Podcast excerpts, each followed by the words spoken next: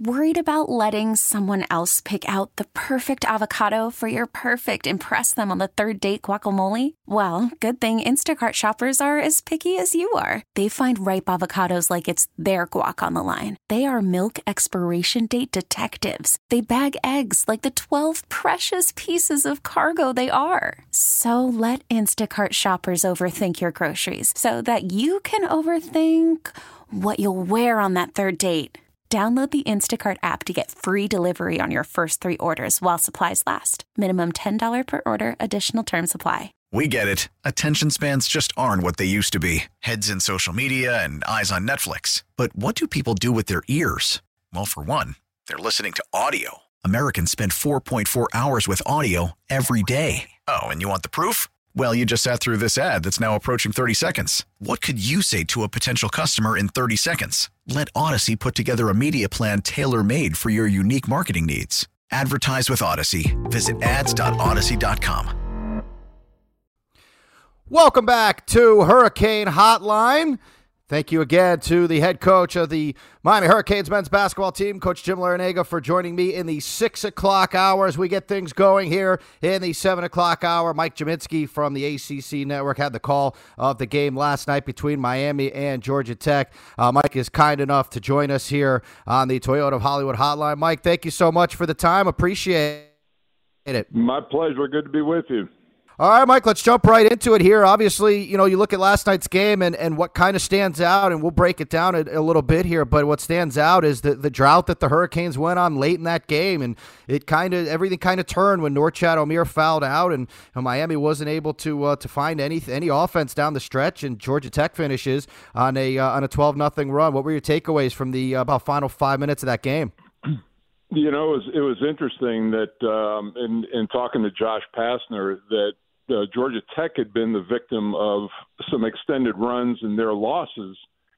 And you know he was trying to address that, and um, you know as as things unfolded last night, I mean a lot of things I think were working against um, were working against Miami. I mean Isaiah Wong probably had his poorest shooting game of the year, um, and then I you know I thought well one we'll look at Omier's um, fifth foul. Um, you know I when he got in foul trouble early, I don't. It didn't look like he ever really recovered from the first half. And you know, I talked to Jim about you know playing guy, and he does not play guys with two fouls. So uh, you know, Norchad played seven minutes in the first half, and you look at his final numbers, and they're they're good, but he was not the dominant player that he had been all year. I thought he just looked really tentative. And then that sequence when he put up a, what I thought was an ill-advised three, and then trying to go after the rebound, picks up his fifth foul, and so just really compounded a, a bad shot with a bad, mis- a really bad mistake. And then, you know, kind of quietly, when I thought Wooga Poplar kind of took over the second half, and when when Miami was was up, you know, it was his defense that really was leading the way, and I think him getting hurt was also a big part of that last five minutes. Yeah, I agree with you, and, and, Mike, I agree with what you said. You know, Isaiah Wong doesn't play well enough last night, obviously, to uh, to, to get the job done, and uh, you know, Nigel Pack was a little quiet there in the uh, in the second half as well. So it, it certainly makes it tough when uh, when your scorers are uh, are not scoring. And, and, look, credit Georgia Tech. I thought defensively they they had a pretty good game plan in there to uh, you know run a little zone at Isaiah Wong, kind of slow him down. Yeah, and I I thought that I thought that Miami, you know, I I don't know what what Jim's take was on it, and I deferred to him obviously, but uh, I thought they settled for a lot of long threes, and which which they weren't shooting well. I mean, you know, um, and you know, one of the things that we talked about at Miami Shoot Around was dealing with that Georgia Tech defense and how it changes, and and they haven't really seen much like it and they really seemed to struggle with it. And the you know, and they got some they got some turnovers in the first half, but they didn't score any points off them. And um, so I, I think that there were just a lot of things. And and then um, you know, for Tech, really Lance Terry kind of came out of nowhere and and had a mm-hmm. fabulous game. Um, and and I you know Miles Kelly was who had been playing well. Uh, you know, upped his game. But Terry was really kind of the wild card for Georgia Tech. Mike Gminski here with us. Had the call last night uh, for ACC Network, and you know, Mike again, just uh, an off night, and that's that's what Coach said. You know, when I was speaking to, he said, you know, sometimes those shots, and he did say maybe a few too many threes, but um, you know, he, he, just said, "Hey, it was an off night. Those are shots we've been making all season, and uh, unfortunately, that that's going to happen, right?" And and the one thing that he did mention is that in their two losses this season, the Maryland game and uh, and that uh, game against Georgia Tech, is that rebounding has uh, has been an issue in those two games, and, and Miami is is certainly an undersized team, but they have done a nice job team rebounding, but they uh, they didn't uh, get the job done last night. Well, and that's that's again where uh, you know I, I just think Omier's presence wasn't there. Um, you know, he got I think eight, eight, eight or eight rebounds or so, but you know, just him, he was not a huge factor out on the floor, and I think that makes them overall a better rebounding team. You know, you throw in his numbers obviously, and um, you know he's just so dominant on the offensive glass. Normally if they're having a bad shooting night, then you know then he's going to turn some of those into points. Um, so you know it was it was a combination of things, and uh, you know they they just uh, they got a it was a hungry Georgia Tech team. They they had had not won a game on their uh, four game homestand, um, and were really looking for that first uh, ACC win. Uh, and you know, and they and they they finished the game, and uh, you know, credit them. They played well down the stretch. Mike Gminski here with us on WQAM. Mike, uh, I want to jump into the ACC here. And uh, just before we even look at the ACC standings, how about last night? NC State just pounds Duke 84 to 60 as Duke uh, loses their fourth game of the season. Uh, they're two and two in conference play, but uh, that that is a surprising score there. As Duke uh, doesn't get blown out a whole lot. No, and uh, you know, but they've uh, um, NC State has got a, a really uh, a dynamic backcourt um, in Joiner and Smith. And uh, you know, in, in today's game, that that really, if, if you're going to be dynamic someplace, that's a good place to be. And uh, you know, Duke is big. Um, they've got some really, you know, obviously quality freshmen. Um, but you know, NC State just jumped all over them, and and it was it was the game was pretty much over at halftime. I think Duke had 22 points. It was like 44-22 at half, um, and uh, again, it was uh, you know it was a a Wolfpack team. They were sitting there at one and three. They saw themselves in the bottom third of the conference, and you know that that uh, to take to protect home court is a huge thing. Um, so you know, give them uh, you know a lot of credit, but you know, Terquavion Smith is a he's a dynamic scorer, and and when, and him coming back was a big deal. And I thought that was actually um, I did Miami's win against them down in Coral Gables, and uh, you know I thought that was one of their that was one of Miami's better wins. I thought they did a great job against the two of them. You know, Mike, it, it's interesting, and we talk about this Miami Hurricanes basketball program and, and where they stand in, in the big picture of the ACC. And you know, obviously, that the basketball program will, will never have the you know the uh, standing of, of the North Carolinas or the Dukes of the world, but let's be honest, they've been as successful lately uh, under Coach Jim Larrañaga as, as, any of these teams in the ACC. Have you been surprised at all with, with how competitive Miami's been when you talk about going up against all these blue blood programs uh, every single year? Well, I not you know I listen. Uh, just a, a funny side story. Um, when I was 15 years old in high school, and uh, a sophomore in high school, uh, Coach Larrañaga came to my house in Monroe, Connecticut, recruiting me for Davidson.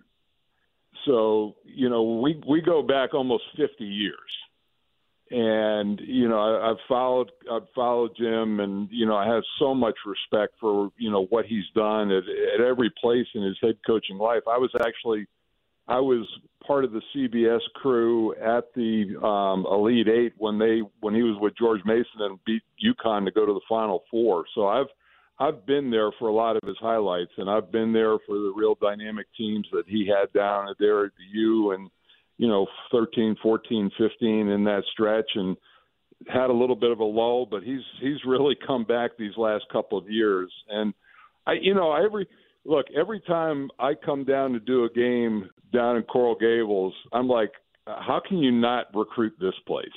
I mean, you know, if if I'm from the Northeast and I'm coming down there, man, I just where do I sign up to play? You know, to play down here. And uh, you know, he's he's Jim's done a fabulous, fabulous job, and I think the the thing, the reason why maybe you don't get the recognition is because you're you're on the southernmost tip of the ACC, and in its heart, the league is still kind of centric around Tobacco Road and you know the original teams. Um, but I, I I don't think anybody can deny the job that Jim has done there in his tenure.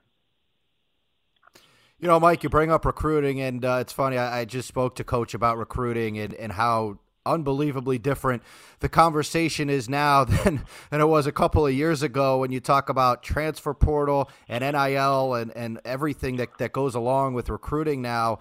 And Miami has done a great job finding that nice mix between guys that have been able to transfer in and play right away and finding guys that have been really good in high school and, and developing developing them into great players. But it, it is kind of when you look at it, Mike, kind of crazy what recruiting has become, right?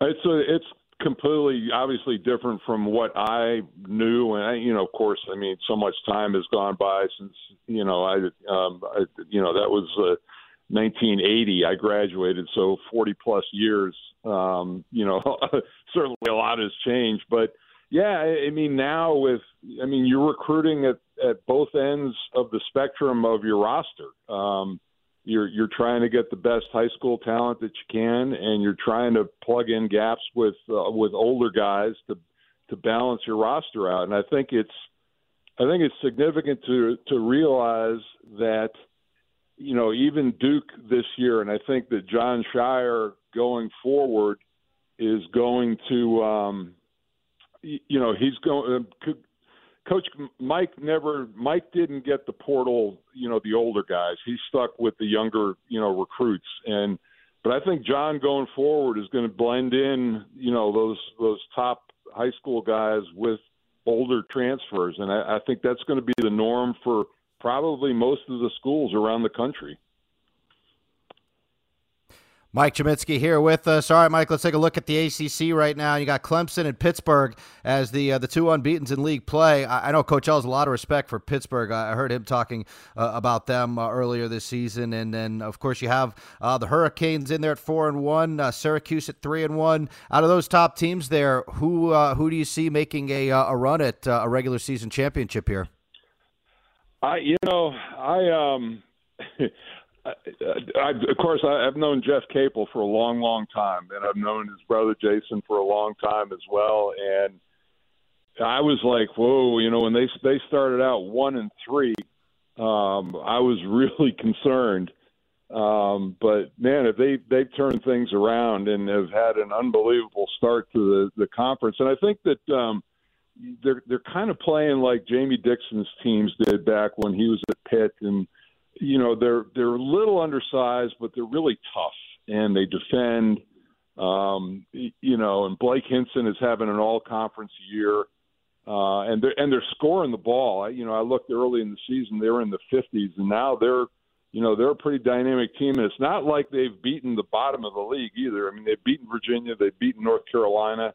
Um, they've got some great wins in those four wins, so I, I don't think that there's any reason to think that you know they can't keep that up.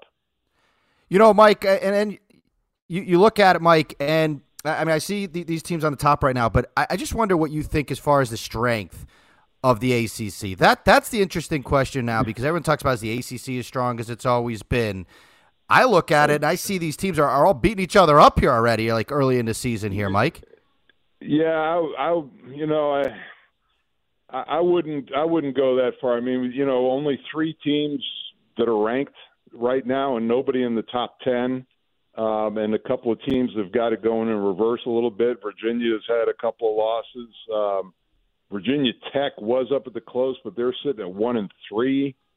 Um, so I, you know, and and you look at the you look at the top those teams that you talked about, the top four. I mean, Syracuse is the only maybe you know recognizable you know name, but has some history to it. And and they've struggled. They're ten and five. They lost. I you know I did the game where they got beat by Colgate at home. Um, you know, Clemson um, is, you know, I, I want to see them over a longer period of time to see if they can sustain that. Um, you know, Carolina's, and then, you know, you've got the you've got the bottom teams. I, you know, Notre Dame to me is a surprise at 0 and 4. I, I thought they'd be much better. Um, Louisville, you know, they just don't have any guard play. That's that's been a problem for Kenny Payne, and you know, their whole season has been a just a real struggle. Um, but yeah, and then you got seven teams that are two and two, or two and three. So you know we're we're not even at the quarter pole yet. So it's a, you know it's a little early to start you know getting the worry beads out. But uh, I think people need to some teams need to really start putting some you know some wins in a row together and establishing themselves because nobody's really done that. Uh, Mike, I want to thank you very much for uh, taking the time to join me here on uh, Hurricane Hotline. It's been a pleasure talking to you. Uh, thank you so much, and I hope we'll see you down in Coral Gables soon. Well, I, I hope to be down there, and you got you got one of my favorite people in in, in the sport, and, and Jim and uh, Liz, his wife, is is they've been a great support for me. Um, and uh, you know that that loss last night, notwithstanding, the Canes I think are positioned to have another really strong year. Uh, we're looking forward to it. Mike, thank you so much. Really appreciate it. My pleasure. You all have a good evening. All right, Mike Gminski from the ACC Network, kind enough to uh, join us. He was on the call last night for Miami and Georgia Tech. Before we take a pause here, I want to get to our U Health injury report brought to you by U Health, University of Miami Sports Medicine Institute experts. Treat athletes of all levels, elite pros, active adults, and youth athletes. Recover your game. Visit uhealthsportsmedicine.com. Good news for Miami uh, basketball is that they do get uh, a little bit of time off here. They'll be back in action uh, on Wednesday at the Watsco Center. Only uh, little uh, little issue was uh, Wooga Poplar, as you heard Coach mentioned, had a little bump bump of the knee there. so hopefully he should be okay heading into a Wednesday's game. Other than that, all good here for the Hurricanes moving forward. All right, we are going to take a pause here. When we come back, we are going to talk a little University of Miami swimming. We're going to mix things up here a little bit, something uh, that we uh, we have not done, that I have not done here. So we're going to talk a little uh, swimming with Andy Kershaw, the swimming coach, when we come back here on Hurricane Hotline. We get it. Attention spans just aren't what they used to be. Heads in social media and eyes on Netflix. But what do people do with their ears? Well, for one, they're listening to audio. Americans spend 4.4 hours with audio every day. Oh, and you want the proof? Well, you just sat through this ad that's now approaching 30 seconds. What could you say to a potential customer in 30 seconds? Let Audacy put together a media plan tailor made for your unique marketing needs. Advertise with Audacy. Visit ads.audacy.com.